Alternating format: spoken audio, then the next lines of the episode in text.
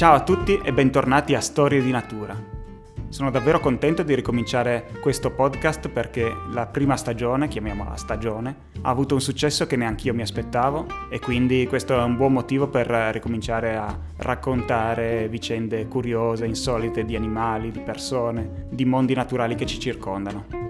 In questa nuova stagione cercherò di invitare qualche ospite che racconti le sue storie, per non essere solo io a raccontare così le, le curiosità del mondo naturale.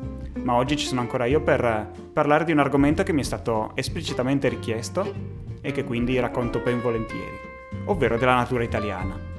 Nello specifico ho pensato di raccontare alcune curiosità di alcuni animali che probabilmente molti di voi non sanno abitino nelle nostre foreste, nei nostri territori. Animali che sono arrivati in Italia ma non sapevamo che ci vivessero. E il primo animale di cui vi voglio parlare è un animale che non è stato presente sul territorio italiano per più di 4 secoli. Si tratta del castoro eurasiatico. Il nome scientifico di questo animale è Castor fiber e le ultime segnalazioni di questo animale sul territorio italiano risalivano addirittura al 1600. Quindi pensate, quattro secoli senza castori in Italia e oggi finalmente sono ritornati. Dico finalmente tra virgolette, poi vedremo perché non è detto che sia una fortuna, un bene che questo animale sia tornato in Italia. O meglio, in certi casi è sicuramente una fortuna, in certi altri bisogna valutare. Il castoro è un roditore, è un roditore di grandi dimensioni, pesa dai 15 ai 38 kg in età adulta e vive una vita, come ben sappiamo, semi-acquatica. Quindi crea le sue tane al di sotto del livello dell'acqua, o quantomeno gli ingressi sono al di sotto del livello dell'acqua, come protezione dai predatori, no? E quindi spesso vanno a creare queste autentiche dighe con uh, tronchi, rami, foglie in modo da fermare o rallentare i corsi d'acqua e creare specchi d'acqua, piccoli laghetti artificiali, che in qualche modo servono a proteggere la loro famiglia. Vivono in nuclei familiari piuttosto piccoli, di pochi esemplari, e sono tornati in Italia da pochissimi anni. Originariamente il castore eurasiatico si estendeva in tutta l'Europa e l'Asia, ma poi ci fu un uh, sfruttamento eccessivo, incontrollato e quindi caccia di questo animale soprattutto per la pelliccia, per la carne e per l'olio che veniva prodotto dalle sue ghiandole perianali. E quindi all'inizio del 1900 appunto restavano soltanto otto piccole popolazioni separate e frammentate in tutta Europa. Poi nel XX secolo la specie si è ripresa grazie alla protezione e a numerosi programmi di reintroduzione su ampia scala. Questo animale si diffonde sfruttando la rete idrografica, no? vive nei fiumi e quindi i fiumi sono il suo riferimento. Oggi la specie si sta distribuendo piuttosto bene in tutta Europa. In Italia la specie era ancora ben diffusa nell'Alto Medioevo, in particolare in pianura padana, da dove poi scomparve appunto intorno al 1600. Nel 2018 però, finalmente, dopo quattro secoli, un individuo in dispersione naturale della popolazione austriaca che era stata reintrodotta venne osservato nel Tarvisiano, quindi in provincia di Udine. Poi nel 2020, quindi due anni dopo, la specie venne segnalata anche in Valpusteria, quindi Alto Adige. In tempi ancora più recenti, il castoro è stato osservato sia in Toscana sia in Umbria. E a proposito di queste popolazioni, ci si è domandati come abbiano fatto ad arrivare fin lì, nel senso che il castoro sì, si muove lungo le aste fluviali, ma di solito non si muove di così tanti chilometri in così poco tempo. E allora sono state fatte delle ipotesi. Ho qui una posizione dell'Associazione eh, Teriologica Italiana, quindi degli esperti di mammiferi italiani, circa la presenza di questi castori appunto nelle popolazioni del centro Italia. Ed è piuttosto interessante notare come la posizione appunto di questi scienziati sia molto neutra, nel senso che così a dirlo tranquillamente il castoro è rientrato in Italia, è ritornato in Italia, sembra una bellissima notizia. Non è detto che sia sempre così, vediamo perché. Intanto le ragioni per cui questo animale è tornato in Italia. Non le sappiamo con certezza, o meglio sappiamo di quegli esemplari che si trovavano nelle zone confinanti con quei paesi dove l'animale era già presente, no? Quindi nella zona eh, diciamo della Valpusteria e eh, nel Tarvisiano sono rientrati naturalmente. Invece in centro Italia come ci sono arrivati? Ci sono varie ipotesi. Ci potrebbero essere delle popolazioni relitte che sono state riscoperte, ma questo è praticamente impossibile per un periodo di tempo così lungo.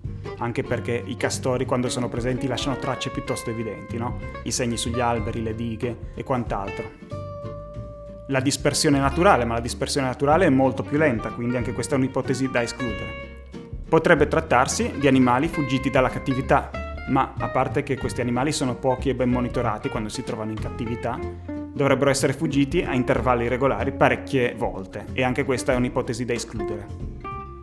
Quindi, escludendo questa ipotesi, l'unica possibile, secondo i teriologi italiani, è che questo animale sia stato reintrodotto in Toscana e in Umbria in maniera illegale. Probabilmente qualcuno ha portato una serie di esemplari e li ha liberati nel territorio cosa che non va fatta assolutamente a meno di non avere un'autorizzazione, no? E quindi il rilascio illegale è l'unica opzione possibile per questi animali. Ora il punto qual è? Che questi animali spesso e volentieri influiscono in maniera molto pesante sul territorio in cui si vengono a trovare. Che cosa vuol dire? Vuol dire che in certi casi creano le loro famose dighe e questo rallenta la circolazione dell'acqua, cosa che da un lato può essere molto positiva ad esempio per evitare inondazioni o anche per migliorare la qualità delle acque. Aumentano in qualche modo l'eterogeneità degli habitat, quindi lo rendono più vario, rendono più vari gli habitat in cui vanno ad abitare. Anche il semplice fatto che il castoro si nutra di tronchi, di foglie, di alberi, in qualche modo può influire sulla composizione così vegetale dei boschi in cui va a vivere. Ma soprattutto ha un impatto così potente, così forte, che oltre a stabilizzare i flussi idrici in quei casi in cui eh, diciamo crea le sue dighe e ridurre in qualche modo il rischio di inondazioni, ci possono anche essere effetti però negativi nella presenza appunto di questo animale. Ad esempio le attività di scavo sugli argini del reticolo idraulico, l'aumentato rischio di allagamenti locali, gli impatti sulle attività agricole e conseguentemente conflitti sociali con le persone coinvolte. E inoltre gli sbarramenti che creano possono ridurre la possibilità di movimento da parte dei pesci, che quindi possono avere difficoltà anche riproduttive. E quindi quello che i teriologi italiani dicono è di stare attenti, di studiare per bene queste popolazioni e capire il loro impatto sull'ambiente naturale in cui sono andate a vivere, anche perché non sappiamo a lungo termine quali saranno gli effetti complessivi sugli habitat. Di sicuro la cosa importante da fare è studiarli il più possibile, osservarli, tenerli monitorati e cercare di conoscere in che modo si comportano, in che modo vivono in Italia. Ma se il castoro è un animale che conosciamo un po' tutti e che ci è comunque simpatico, c'è un altro animale che è rientrato da pochissimi anni nel territorio italiano che non conosciamo, ma che eh, probabilmente ci è sconosciuto. Se vi parlo infatti di genetta, voi probabilmente non saprete di che cosa sto parlando. Se vi parlo invece di mangusta, la mangusta avete più o meno presente che animale è, è un viverride, è un tipico nemico naturale eh, dei serpenti e, eh, ed è un animale piuttosto affusolato di medie dimensioni che ha un suo certo fascino. Ecco, la genetta in qualche modo è imparentata, essendo anche lei viverride, è imparentata con le manguste.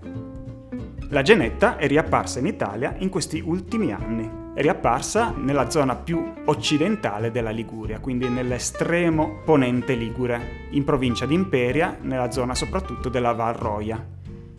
È arrivata grazie a popolazioni che sono diffuse eh, nella mm, bassa Francia e eh, in tutta la penisola iberica. Si sono espanse naturalmente fino a entrare nel territorio italiano.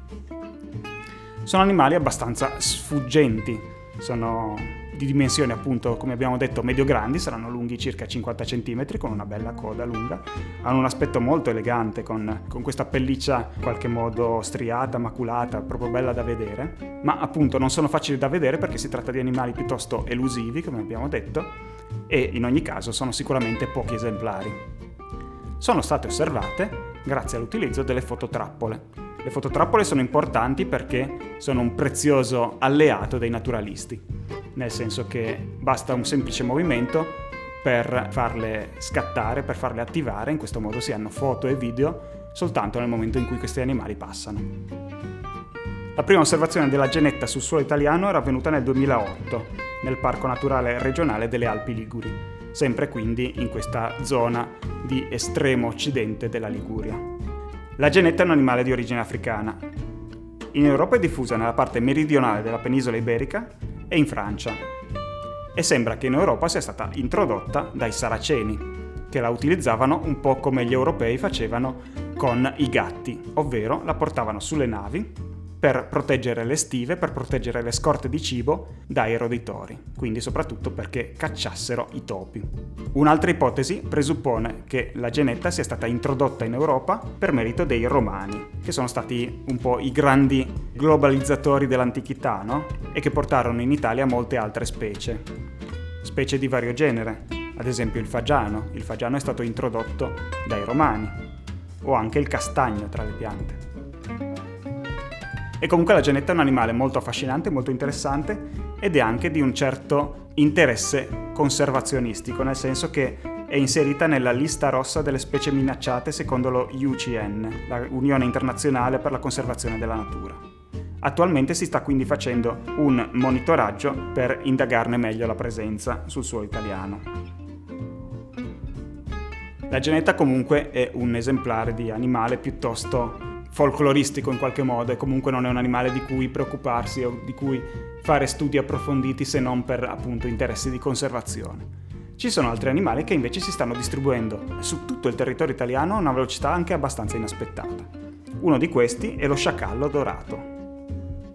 Ecco, quando parliamo di sciacalli magari a noi vengono in mente le grandi pianure africane dove questi animali appunto vivono in libertà ma in realtà esiste una specie di sciacallo che storicamente ha sempre vissuto in Europa e anche in Asia, che è appunto la specie Canisaureus, e che ora è arrivata da Oriente e si sta espandendo rapidamente in tutta Italia.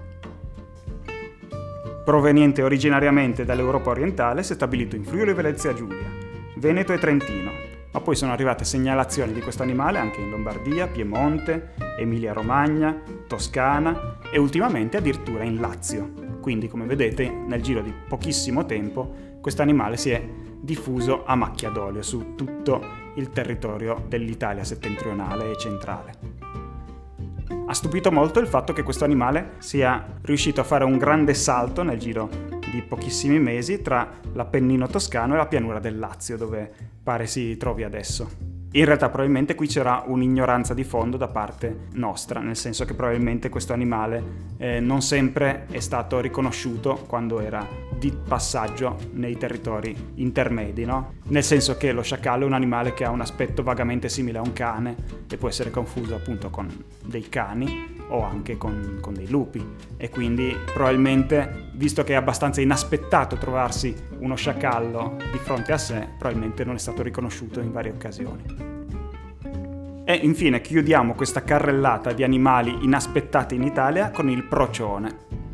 Ora, il procione lo conosciamo tutti, ma sappiamo anche che è un animale nordamericano. Però da un po' di decenni a questa parte, questo animale è diffuso su quasi tutto il territorio europeo. È diffuso in Europa in varie popolazioni. Questa specie, infatti, il Procion lotor, è presente sul territorio di una ventina di paesi europei e l'Italia non fa eccezione. Il primo avvistamento sul territorio italiano avvenne in Lombardia, ormai quasi vent'anni fa, nel 2003, nel parco Adda Nord. Recentemente proprio il parco Adda Nord ha annunciato di aver eradicato 69 procioni adulti dal suo territorio in un periodo compreso tra il 2016 e il 2019. Questa operazione ha generato non poche polemiche da parte delle associazioni animaliste e comunque è rimasto il dubbio sull'effettiva scomparsa di questo animale dal suo territorio, dal territorio lombardo.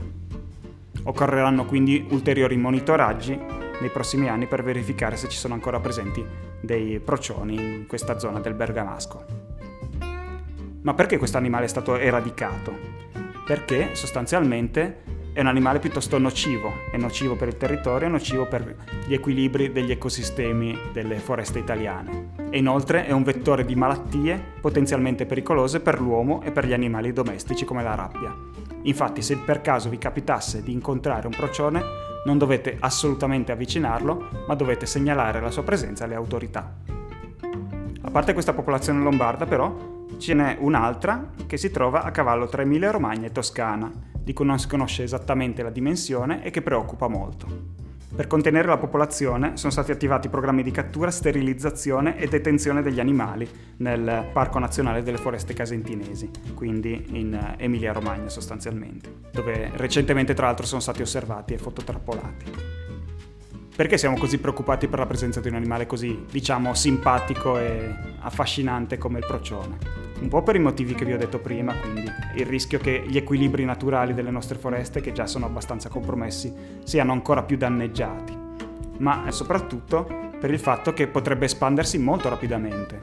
Si tratta di un animale intelligente, opportunista, non so se avete presente quei video girati soprattutto in Nord America in cui ci sono persone che danno da mangiare a questi animali, oppure procioni che vivono nelle città perché hanno scoperto che dai cassonetti dei rifiuti possono trarre tanto nutrimento, e poi perché si tratta di animali piuttosto combattivi e quindi sanno difendersi dal lupo e da altri predatori. Non ci sono infatti prove che il procione venga attaccato dai lupi e quindi non avendo eh, predatori naturali è possibile che la sua espansione sia molto molto rapida anche in Italia, quindi bisogna stare decisamente all'occhio. E con questo io concludo questa prima puntata della nuova stagione, chiamiamola così, di Storie di Natura. Vi ringrazio per avermi ascoltato in così tanti, spero che questo successo sia dovuto a un buon lavoro che ho fatto di racconto della natura. Di sicuro presto avrò ospiti con me a raccontare altre curiosità del mondo naturale, quindi restate con le orecchie ben tese e aperte. Ci sentiamo prestissimo, ciao e alla prossima!